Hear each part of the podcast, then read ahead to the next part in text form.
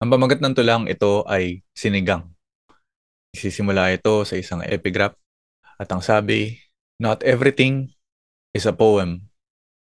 Akda ni Maggie Smith na pinamagatang Not everything is a poem. Sinigang.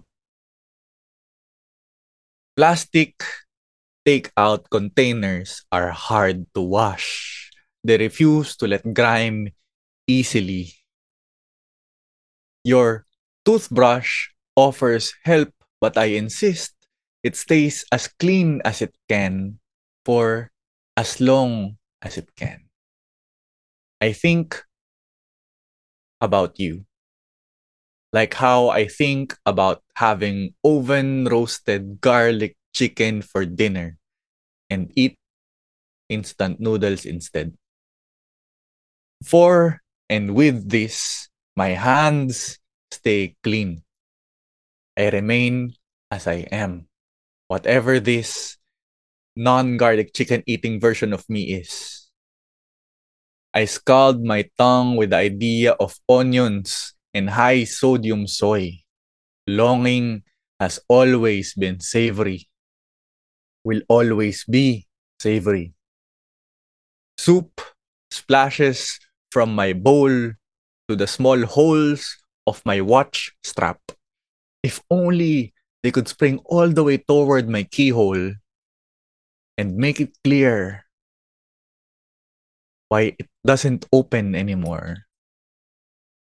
It has been long since I have been a vessel of clear soup, sour pork stew. Long since I have eaten without poems coming out of my spoon. I now eat beside the door and keep my food hot just in case. Listen up, yo. Linya Linya Show. Listen up, yo.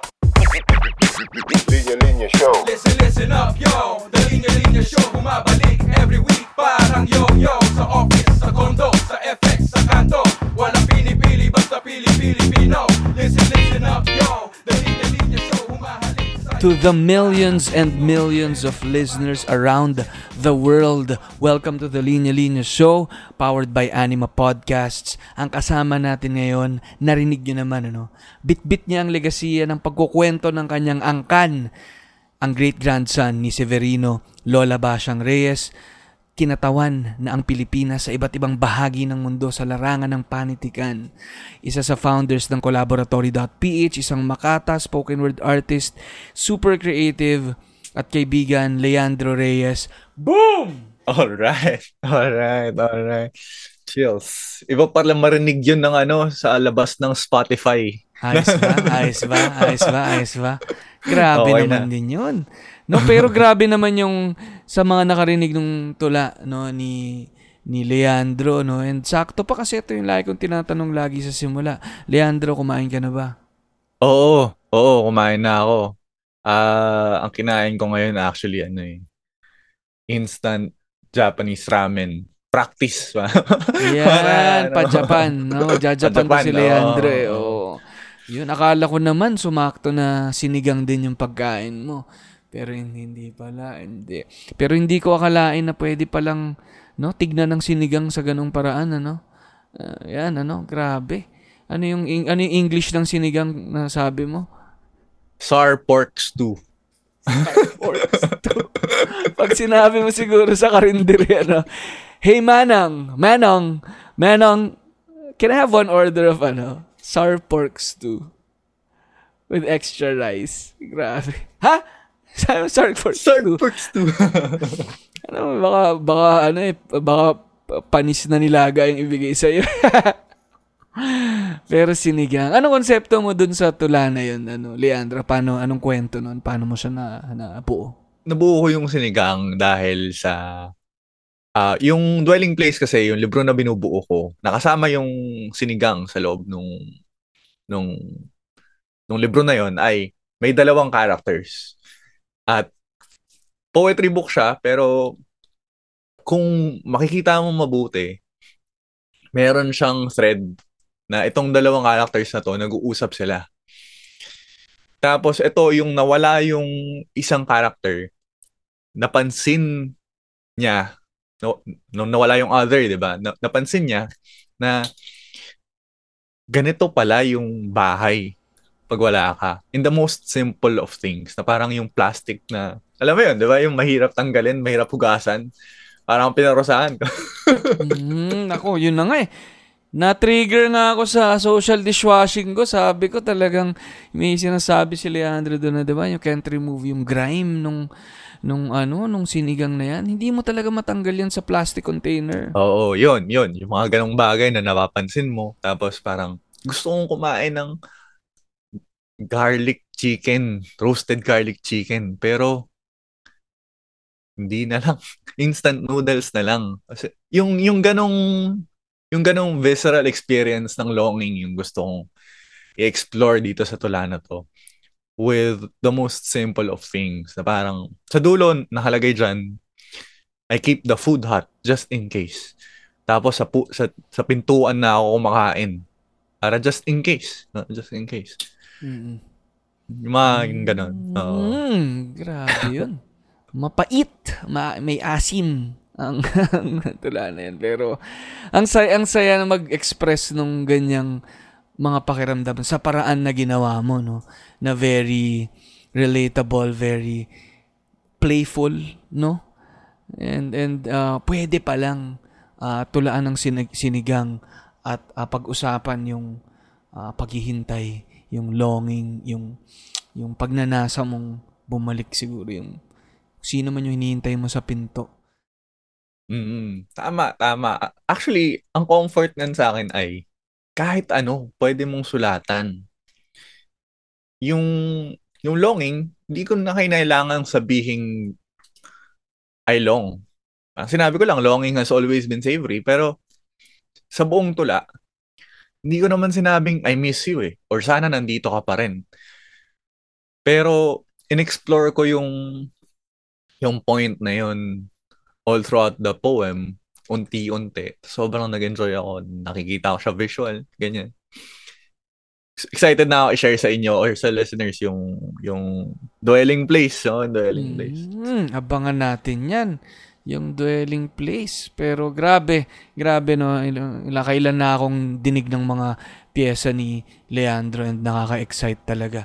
No, ang galing niya talaga mag ano eh, mag ah, magpakita eh, no, nung mag magpicture nung image, images nga na yan, no? Parang yung show don't tell talagang yun yung ginagawa niya. So, abangan natin yung mga gawa ni Leandro, no? Pero sa ngayon, ano, may, nung, nung binasa ko rin yung background mo, Leandro, ngayon ko lang nalaman, no, na apo ka pala ni, ano, no, paano ba yan? Apo sa tuhod?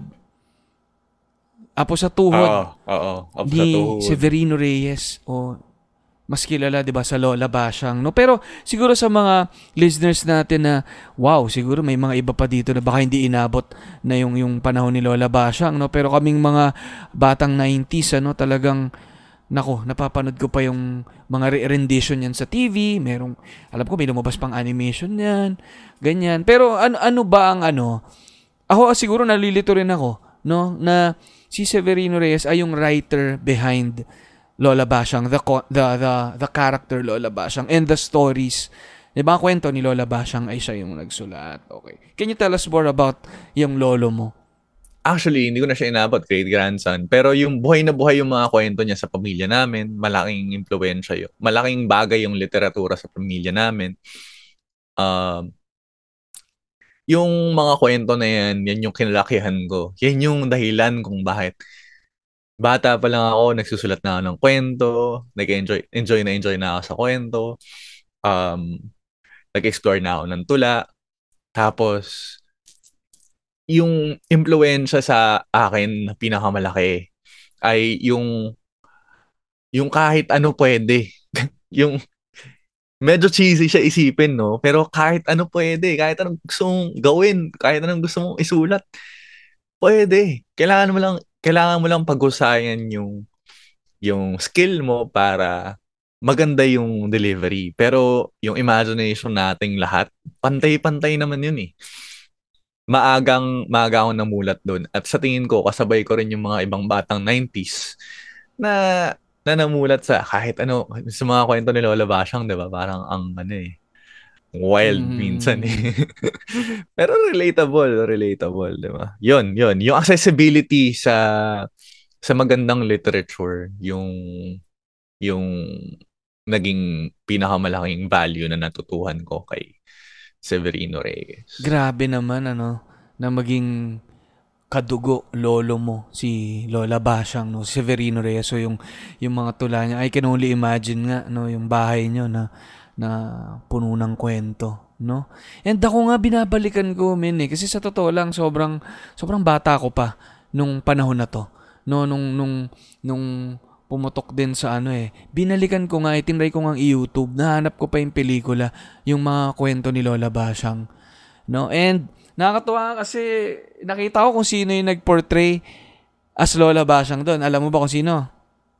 Hindi, sino? Hindi mo pa ba napapanood yung pelikula na yun ng Regal Hindi, Films? hindi, oh hindi my God, man. Hindi, Kasi- hindi. Ngayon ko lang ulit naalala na meron nun, una. Pangalawa, na napanood ko na nga pala yun. And, ano, yung mga Regal Films, hanapin mo nasa YouTube siya, isang, isang type lang ng mga kwento ni Lola Basyang. Nandun sina, si Nora Honor, si, si Maricel Soriano, parang si, ano pa yun eh, si Snooki Serna, kung sino, no? Pero ang nakakatuwa, yung nag-portray as Lola Basyang, na naalala ko nga siya nga pala yun, ay si Chichay. Kilala mo ba si Chichay? Chichay. Si Chichay, Oo, sa oo. mga, ewan ko sa mga fellow 22s natin nakikinig ngayon na inabot pa si Chichay, oh my God. Isa sa mga, bata pa lang ako, matanda na siya. No? matanda siyang walang ngipin na, ano no, parang stereotypical lola na makulit at maingay. Oo. Tapos siya nga pala si Lola Basyang doon. Tapos, yun nga, binabasa niya yung mga kwento. Siya yung may kwento. Tapos, yung typical, ang galing din nung ano, start lang ng pelikula yung na, na-browse through ko kanina. Pero gusto kong panoorin ng buo. Parang nasa form siya ng ano eh, in a way ng poetry eh. Para siyang ibong Adarna eh. Dahil hindi ko lang alam yung, yung sukat, pero may tugma. Rhyming. Panonoorin ko nga yan. Oo. Pagkatapos nito, Panoorin mo, na yan. syempre lolo mo, lolo mo 'yan. Sabihin ng lolo mo, bakit Hindi mo, hindi mo, na, hindi mo pinapanood yung pelikula? Sumikat yan noon at yun nga, biggest stars. Tapos Mario J. De Los Reyes pa yung director. No, kilala ring director yan. So, parang ganun ka-influential, no? Yung mga kwento ni Lola Basyang. And I feel like, tumawid pa siya eh, no? Meron pa ako nakita animation, yung mga books dati. Ano pa, ano pa lang ano, relation ni Severino Reyes kay Ma'am, ano, kay Ma'am Belen. Kay, ah, kasi parang naalala ko nung college kami, parang siya si Lola Basyang eh. Si Christine Belen, Belen, Siya si Lola Basyang? parang, ano nga bang meron kay Ma'am Christine na Lola Basyang? Pero kilala mo si Ma'am Christine Belen? Hmm. Hmm. Anong, Di ba siya, di ba, tama ba? Editor ng mga kwento ni Lola Basyang? Oo, Oo, siya. oo, oo. Siya ang editor. No? Oo, yung yung bagong set. Sa Adarna Books, di ba? Sa Adarna Yan, Books. Oo, Oo. yun pala.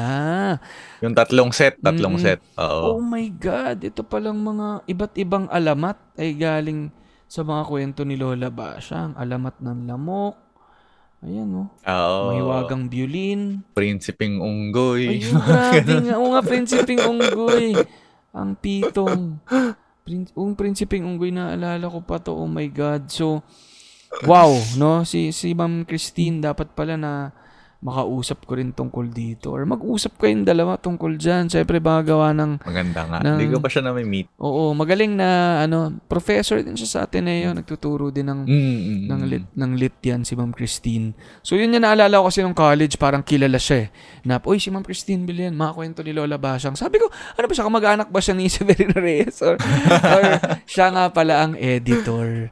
Editor. Ano, so, Yun, sa, sa akin lang tumatak talaga yung mga mga gawa niya no sa mga bata lalo na sa batang 90s pero siguro yun niya eh, siguro mas gusto ko pang tanungin sa yun niya no no pa, ikaw naman no kung si si lolo mo ay ito yung naging naging ano niya no journey niya siguro no, pagsusulat ng mga children's stories naging isang alamat ano siya mismo yung mga alamat niya ah, pagsusulat niya ng mga alamat ay naging alamat din. Ikaw naman paano naging journey mo naman sa sa ano sa mundo ng ng sining, ng pagtutula, no? Parang syempre ano eh isama mo na doon yung syempre mas nakatulong ba yun na syempre nasa dugo mo eh o naging pressure din ba yun sa'yo dahil nasa balikat mo yung yung ano no yung yung alamat na yan ikaw kwento mo Una, oo, naramdaman ko yung pressure. Maagang maaga ako naramdaman yung pressure. Kasi nung ano, nung elementary ako hanggang high school, meron akong Filipino teacher. Ang pangalan niya si Mr. Ongkyat ko. Kung nakikinig man siya ngayon, hindi ko na siya nakakausap. Salamat sa'yo. Pero sa umpisa ng klase namin, meron siya laging Filipino prayer, ang sinasabi ganon. Tapos, babanggitin yung pangalan nung nung author tsaka yung pen name niya. Somewhere in there, sabihin namin lahat ng author, tapos pen name nila. Sinasabi namin sa dulo, eh, sa, sa bandang dulo, Lola, Severino Reyes, Lola Bashang. Tapos, siguro dahil nakwento ng magulang ko, hindi ko alam kung paano niya nalaman. Basta nalaman niya one way or another, nakamag-anak ko ni Severino Reyes. Sabi niya, eh dapat magaling ka rin pala sa Filipino. yung ganon, naramdaman ko ng maagang maaga. Na hindi naman ako ano, hindi naman ako pariwara sa Filipino subject pero hindi ako exceptionally great at it. Or at least sa standards ni Mr. Ongkyat ko. Ah. Tapos, fast forward into, naisipan ko ng gawing career tong pagiging poet na sobrang daunting. Nung una, pagka may mga intro, mga mga show, ganyan, hindi ko pa pinapasabi. Na parang, or hindi ko sinasabi sa kanila na kamag-anak ako si Severino Reyes. Kasi, syempre, may ganun pa ring effect. May expectations pa rin. Uy, apo yan ni Severino Reyes. Hindi malakas din yan. Ganyan. parang ganon. Pero, parang nung, nung time nga na yon na hindi ko pinasasabi, na ano eh, nahuli ako ng isang kaibigan na parang sabi niya, bakit mo kinakahiya na kamag-anak ka ni Severino Reyes? Sabi ko, hindi, hindi ko kinakahiya, napipressure lang ako. Sabi niya, ah, okay. Pero, mukhang kinaki- kinakahiya mo. Ganon yung itsura sa pananaw namin. Hindi mo naman yan malilinaw sa lahat ng tao eh. So, simula nun, parang inisip ko na lang, nandyan din naman yung pressure kahit anong mangyari. Tanggapin ko na lang ng buo. Ah, malalaman din naman, parang one way or another.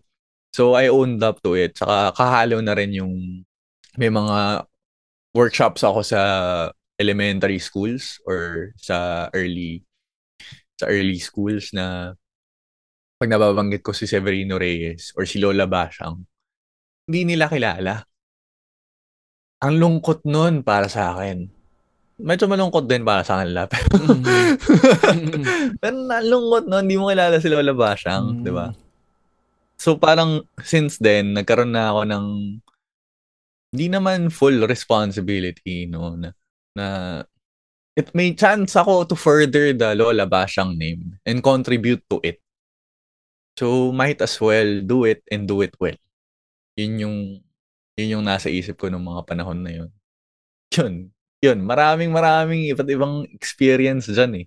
Sa pagiging descendant ni Lola Bashang. Masaya ako. Meron akong assignment ngayon na ma, na projects tungkol sa mga kwento ni Lola Bashang. At sobrang hirap. Mm. Pero Mm. Ang hirap ako, na-imagine ko And- rin. Parang halo nga siyang ano, no? Ah, parang syempre, biyaya yan, no? Na, uy, na nasa descendant ka nga, no? Pero halo rin siyang hamon din sa'yo, no? Bilang parang, yun nga, meron ng agad-agad na expectation eh. No? Na, pero ako, nakikita ko, no, sa pagkakilala ko sa'yo, naku, talaga nagka-carve ka ng sarili mong path, no? Parang tamang bit-bit ng mabibit-bit mo from your lolo, no? Siguro yung fondness mo sa words, Filipino, pero may sarili ka na, no? English din yung ibang mga sulat mo, no?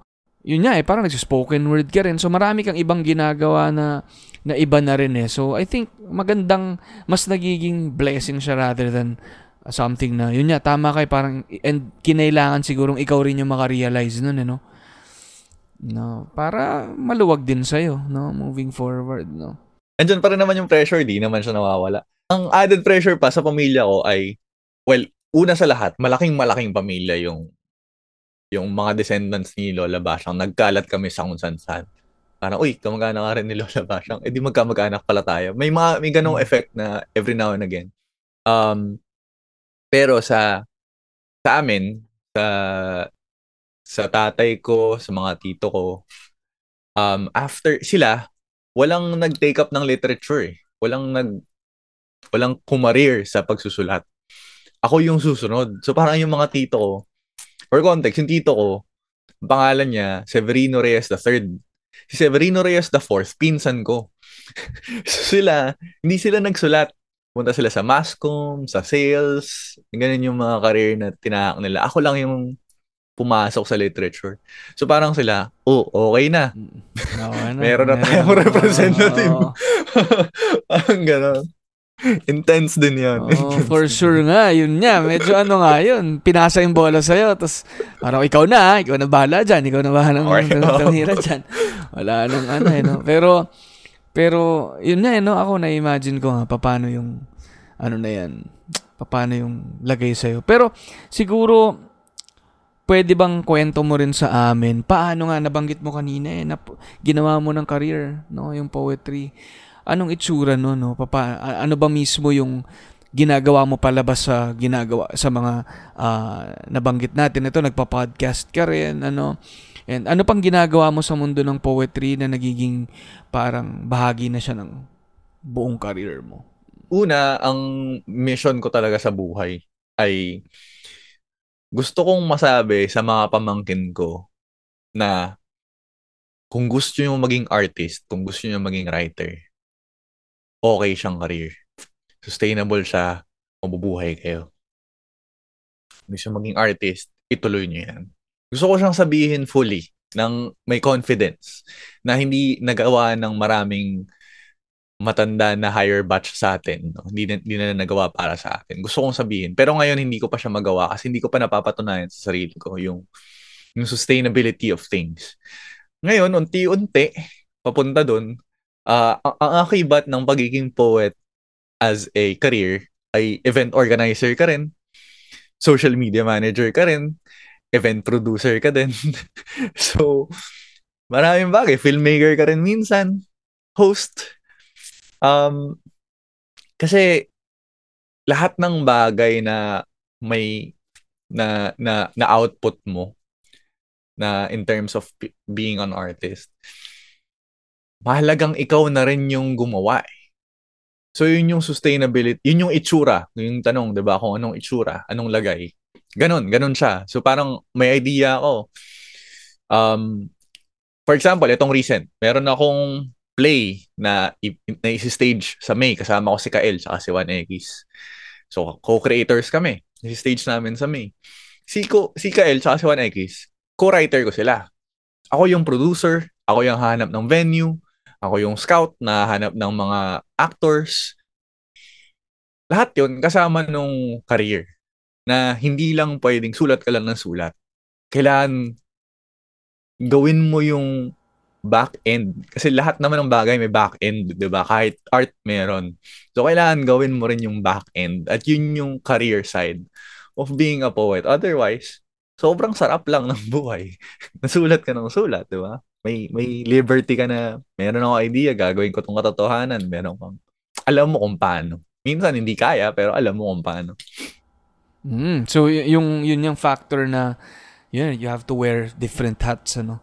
Parang isa yung isa yung poetry pero maraming kaakibat na iba pang mga bagay para maging sustainable siya. Kung kasi kung mag-stick ka sa isa, yun ano, parang hindi magiging diverse o kaya parang baka hindi enough, no?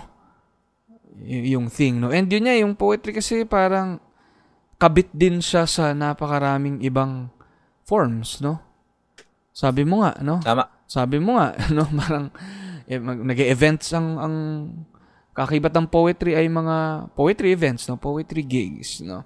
May mga partnerships kayo. Oo, meron akong, ang ginagawa ko ng ngay- ngayon na isa sa mga pinaka-enjoy kong engagement sa projects ay kapag may ikakasal, tapos yung kwento nila gusto nilang ilagay sa SDE nila or sa prenup video nila or sa mismong reception nila. Ikukwento nila sa akin yung kwento nila. Tapos gagawin kong tula. Tapos i-voice over ko. Oof. Papunta dun sa video na yun. Na sobrang enjoy nun. Isa Oh. yun sa mga paborito kong assignment. Oh my God. Wow. Alam mo pare, kaya medyo na ano ko. Nagawa ko na yan. May, may ano, may nagpasulat sa akin noon. Kaibigan ng kaibigan ko. Tapos kinuwento nila yung kwento nila. Tuwang-tuwa akong isulat. Na- Proud na proud ako. Parang part of me nga. Sa- Sabi ko parang, sayang naman to. Parang gusto kong isulat to para sa sarili kong ano ah. sarili kong kasal siguro. Pero bakit sinulat ko para sa couple na to. Pero grabe pare, alam mo yung yung ano, yung pinakamatindi doon, no? Hindi nagbayad ang walang ya. Totoo. Putragis, ba? putragis. Kinuwento ko nga. Kasi, yung partner ko ngayon, apparently, kilala yung, yung girl na yun na nag-approach sa akin. Tapos, Oo. tinakasan ako. Ngayon, buti na lang yung kaibigan niya na nirefer ako, siya nagbayad para dun sa kaibigan niya, sa hiya niya. Oh my God, hanggang ngayon nakita ko pa nasa YouTube pa. Nasa ano pa, Facebook pa. Sabi ko napakawalang ya. Pero alam mo pare, nung, nat- nung nagawa ko yun, sabi ko, oh my God, ang saya gawin ito. Pwede tong gawing career talaga na pwede ka nang mag-calling card na ano, writer ka ng ganun. Oo, oo, oo. Yan, lagi akong may ganyang assignment. Every month meron. May mga month na marami kasi June, marami pa rin nagpapakasal ng June eh. Marami pa rin nagpapakasal ng Feb. Mm.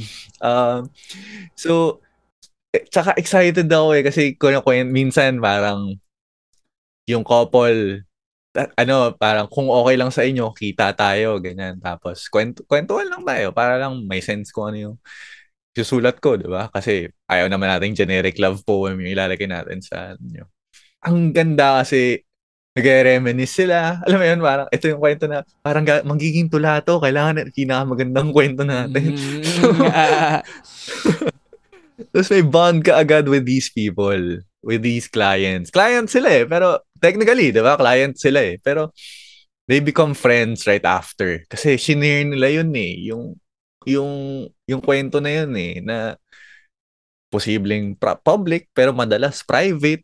Tapos i-enhance mo pa. Pagkakatiwalaan ka nila na i-rewrite, i- di naman i-rewrite mo, pero babaguhin mo yung form eh, di ba? From storytelling, gagawin mong poetry. Ang saya, fulfilling, sobrang fulfilling. Yung mga kliyente ko noon, lahat sila kahit naging kaibigan ko. Sa mga nakikinig dito, alam mo naman dito, Leandro, millions of millions of listeners. Sa mga, di ba, ilang libo dyan na nagpaplanong magpakasal, magpakasal soon. Oo. Nako, rekta na kay Leandro Reyes yan. na pag-usapan yun. Hindi, pero totoo, men. Eh, ako, yun nga, yan, oh. sige nga, himayin pa natin. Iba pang, ano pa yung mga ibang sinusubok mong gawin or idea mong gawin using poetry, pero ah, magiging, ano nga siya, career or magiging trabaho siya for you. Ano, meron ka pa bang ibang naisip? Marami pa. Actually, um, isa rin ako sa mga mentees ni Sir Ricky Lee. Yung film, isa rin yan sa tinitingnan naming parang prod ng production ng output ng poetry na makapag-explore ng spoken word in film na may mga sumusundot naman na here and there, ganyan. Yun, so pag, syempre film, makagawa ka ng shorts, um, may mga play din kaming sinusu- sinusulat. Uh, madalas pa rin uh, related siya sa entertainment. Meron ding ano, nagpapasulat ng poetry pang ad, pang digital ad. Oh. Ito sinulat ko nga eh, commercials eh. Sabi ko, wow, Oo. kung mas, na, 'di ba parang mapasok nyo rin sa mundo ng advertising. Kasi, ano eh, parang, ewan ko, feeling ko naman, meron na ring level of appreciation yung mga tao.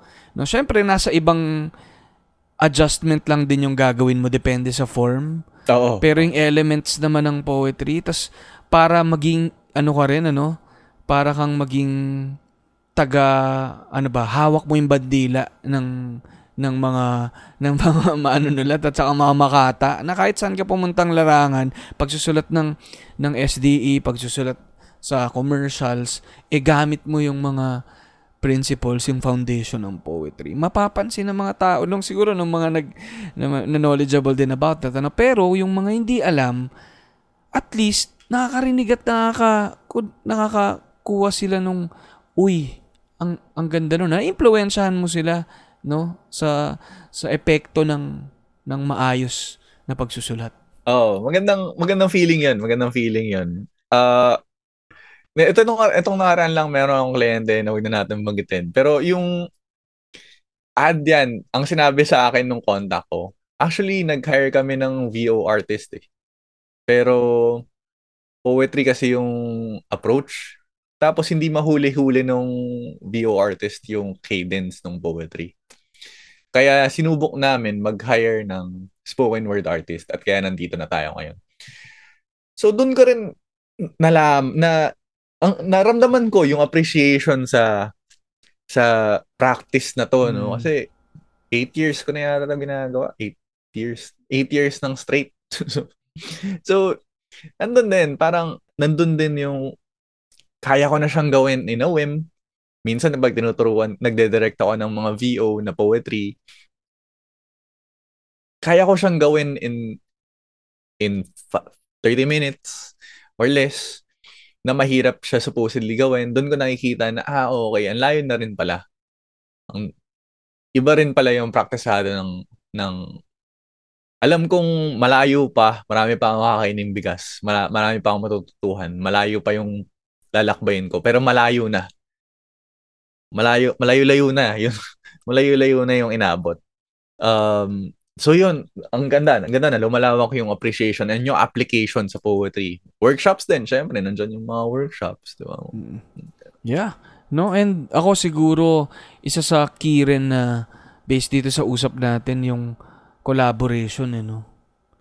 No, kasi sabi mo nga, 'di ba, magsusulat ka ng play, kasama mo rin mga ibang manunulat, no? Gumagawa ka ng event in partnership din with kung sino-sinong grupo at mga individuals.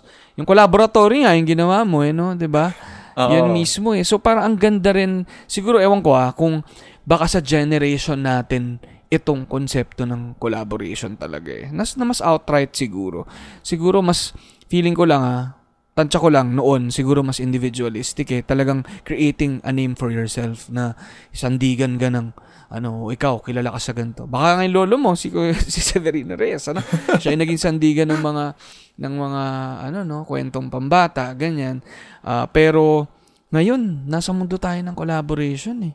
No? Na, an- Totoo yan. na dahil sa banggaan din ng iba't ibang artists, ano, in a good way, may napoproduce kayong bago, natututo kayo from each other, nanganganak yung opportunities for each other. Mm. So parang yun. mm. Oo, yung, collabor- yung collaboration kasi for me, hindi ko siya, nakikita ko siya as ano eh, as a, as an approach to art na hindi mo magagawa, parang meron kang space sa brain mo na hindi mo maaabot kapag ikaw lang mag-isa. Kasi yung perspective mo, galing sa perspective mo. Kailangan ng ibang perspective dun sa sa space ng utak mo na yun para ma-access mo siya. Yun yung dahilan kung bakit namin ginawa yung collaboratory. Yung collaboratory, hindi talaga yan grupong hindi talaga kami nagsimula as a group. Nagsimula kami as an experiment. Yung experiment na for four times a year, every quarter, maglalagay tayo ng walong artist, ng iba't, walong artist, walong spoken word artist, actually seven, tsaka isang musician, sa isang bahay for three days, quarterly, tapos pag-uusapan lang nila yung collaborative art. As in, magdi-discuss lang sila susubukan gumawa ng output, ganun. So ginawa namin yun, one year namin ginawa.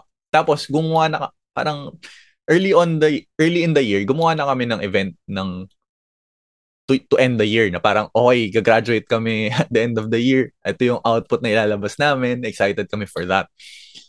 Pero dahil ginawa namin yun at, at sinabi namin yun, inakala ng lahat na oh, yung may bagong grupo. Kasi galing ka, walo kami, 'di ba? Galing kami sa iba't ibang grupo iba't ibang o iba-iba yung grupo namin. Nagsama-sama lang kami para doon sa experiment na yun.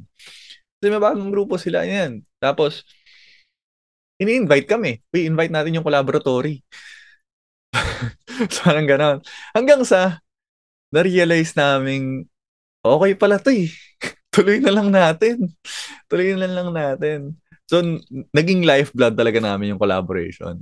Hindi, lagi namin siyang iniisip. Never na akong nagkaroon ng project na iniisip ko na simula, simu, mula simula hanggang dulo nitong project na to, ako lang mag-isa. Laging merong partner, laging merong sponsor, laging, laging win-win mentality. Paano ako makatulong, paano ako matutulungan. Kasi hindi na, hindi na rin practical eh. Speaking of sustainability earlier, di ba? Kailangan mo maging practical about the execution of your projects. Isipin mo yung overhead, isipin mo yung return. Yung mga ganong bagay, pwede ka naman mag-collaborate eh. Yung hinahanap mo, hinahanap din naman ng iba eh. Parang, parang ganon. And you, ha- you can make these things meet. So, masaya ako na, na, na naging artist ako sa panahon na to. Nasabi mo nga, nasa panahon tayo ng collaboration. The art of collaboration. Wow. No?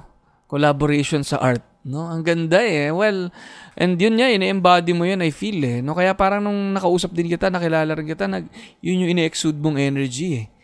Na, na parang, di ba, na parang, uy, di ba, parang, um, marami tayong pwedeng pagtulungan, no? Una ata tayo nagkita dun sa launch ni, ni ano ba, ni Doc Loaf. Doon ba? Oo, doon. And No, nauna pa. feeling ko, feeling ko nauna pa, pero doon lang tayo nagka, ano, Kausap talaga. nagkausap in person. Nagkausap na siguro tayo online. Mm, mm, mm. Um, Pero, ah, same circles eh. Mm. Sobrang same circles eh, di ba? kaya nga eh. Isa lang yung... Lagi ko na kitang nakikita, lagi kita nakita mag-perform, mag, ano, no, nababasa yung name mo. So, parang, ayun, ako lang, ako lang din, siguro, dahil bilang, in a way, gumalaw din tayo sa parehong mundo, no? And, parang, naramdaman ko rin yan, no? And, ang sarap nga ng feeling na, na, maging part din ng community na, nagtutulungan ano? Na nag-empower nag-empower sa isa't isa sa sa pag-create. Kasi sa totoo lang yung mundo rin ng na to eh. Parang ang dali magbanggaan ang dali mag-compare alam mo yon mag maghilahan mga ganong mga ganong shit ano? Judge. mang judge parang pero kailangan ba talaga? Eh parang ilan na lang tayo nagkakaintindihan eh. Tapos tayo, tayo rin yung mag marami na hindi nakakaintindi sa atin eh. Tapos tayo tayo pang mga nakakaintindi sa isa't isa. Eh hindi pa tayo mag-iintindihan mag-uunawaan 'di ba? So ang saya no na makapag-collaborate. And kaya masaya ako no Leandro no na nakakatulong kami kahit papaano yung linya-linya no bilang na nanggaling din sa parehong ugat I think No? And ako nga, eh, medyo nakaka-relate ako sa pinagdaanan mo rin kasi ako, although ikaw, alam ko talaga yung immersion mo sa poetry, ibang level. Ano? Ako, at the very base lang. Pero at, at yun din yung hinahanap ko eh. Nasaan ko magagamit yung, yung mga natutuhan ko ah, sa literature. Hinanap ko siya sa sa advertising muna. Napunta sa speech writing kasi napunta na nga sa sa, ti- sa content creation, no? memes, the shirts, Oo, no? creation. So pero yun din yung baon ko, yun din yung bit-bit ko, no, yung mga natutuhan ko rin sa sa poetry. Kaya parang ayun, bilib ako sa ginagawa mo, men. Ang dami mong ginagawa, ang dami mong ine-explore and I feel like wala lang pag nakita nyo si Leandro, no, parang lumulutang din siya eh. Para siyang genie eh. Para siyang para siyang masaya ako sa ginagawa ko. Parang may ganun kang energy, men eh. Kaya parang nakakahawa yun, no? May kwento ako dyan, Ali. Yung, yung masaya ako sa ganitong energy. Meron akong kaibigan dito sa, sa amin. Sabi niya, Lian, punta ka naman dito sa event namin. Kasi, ano eh, parang panimula pa lang. Sa ako naman, wala akong ginagawa. Tapos Friday, sa to parang Friday, wala akong ginagawa. Bihira lang yun. Bihira lang Friday, walang ginagawa. So, pumunta ako doon. So, tapos, tinatanong nila, parang gusto ko lang tumulong. Game, game. Sige, tara, perform tayo. Tapos, nagkwentuhan kami. Napagtanto namin na halos magkababata pala kami.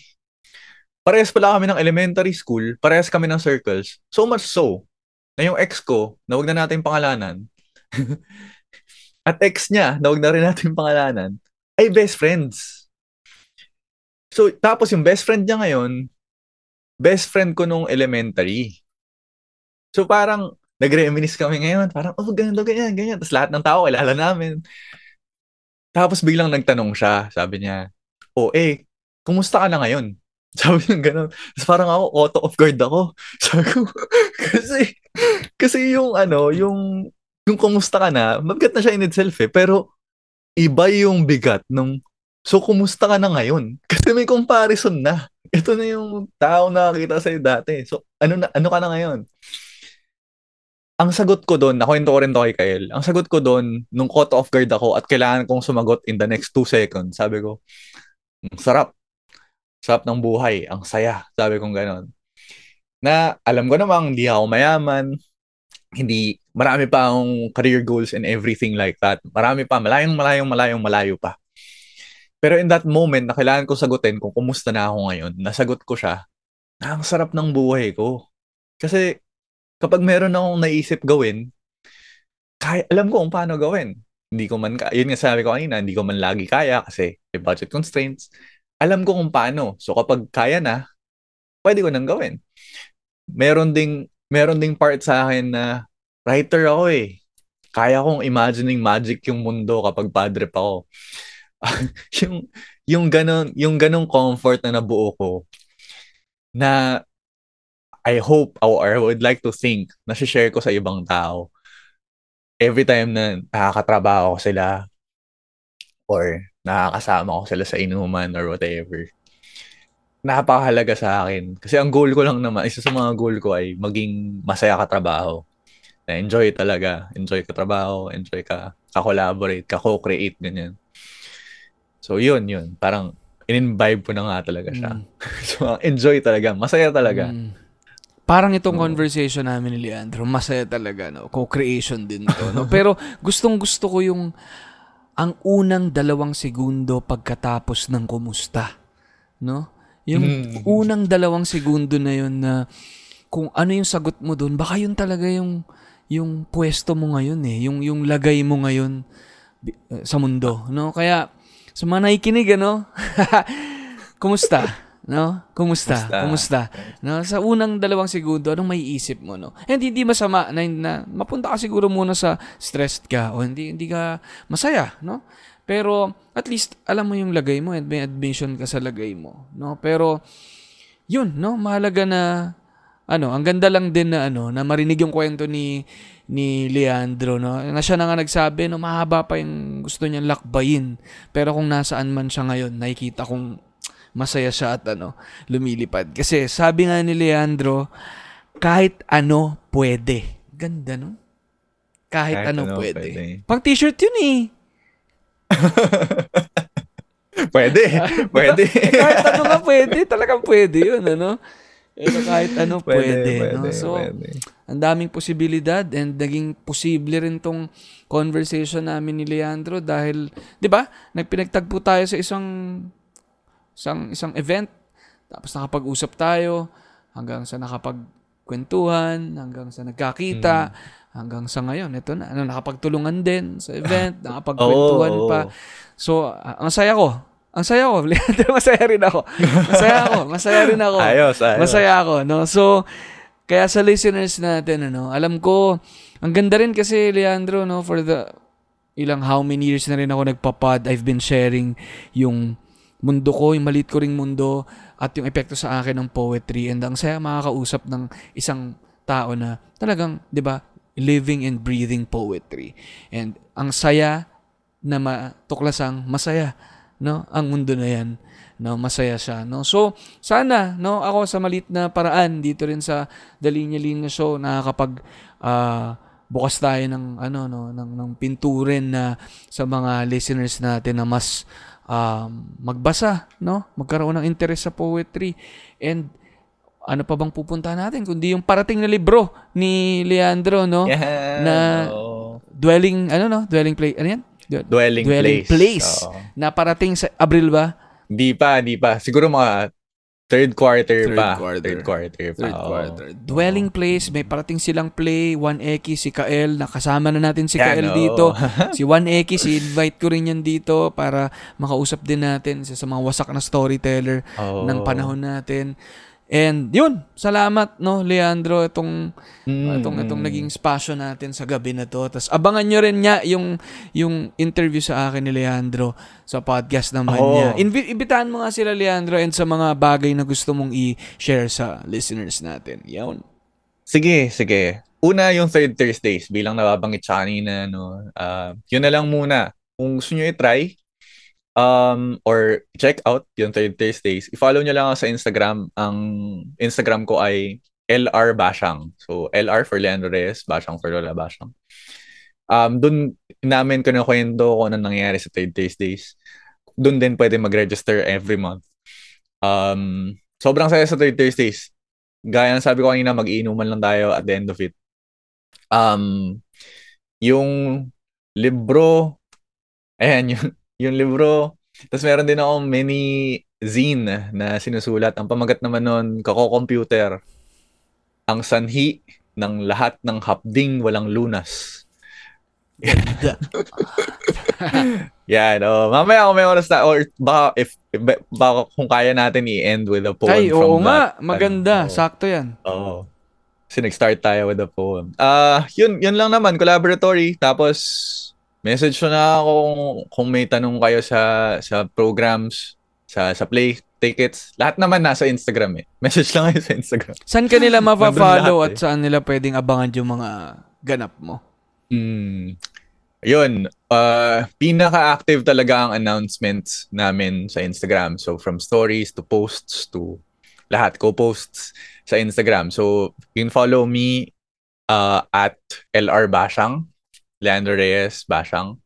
Um, meron din kaming, meron ding Instagram ang collaboratory. Pwede nyo rin yan i-check.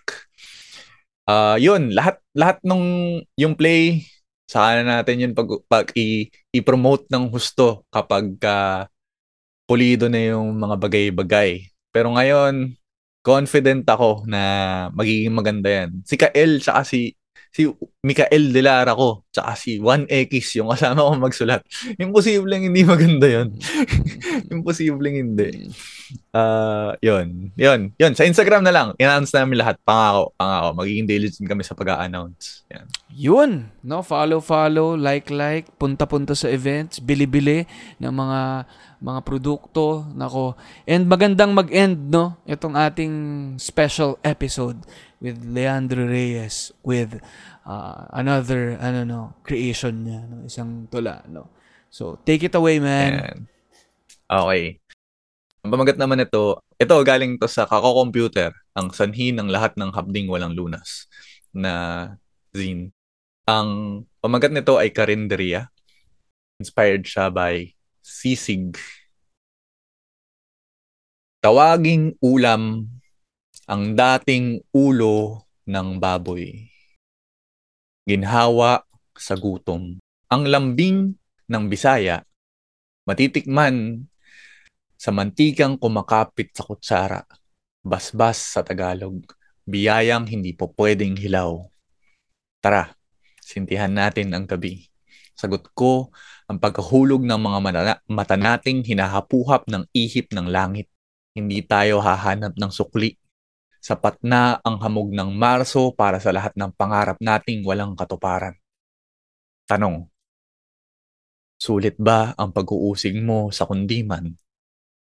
Di ba't pareho naman tayong inaantok sa rabaw ng dagat ng damo?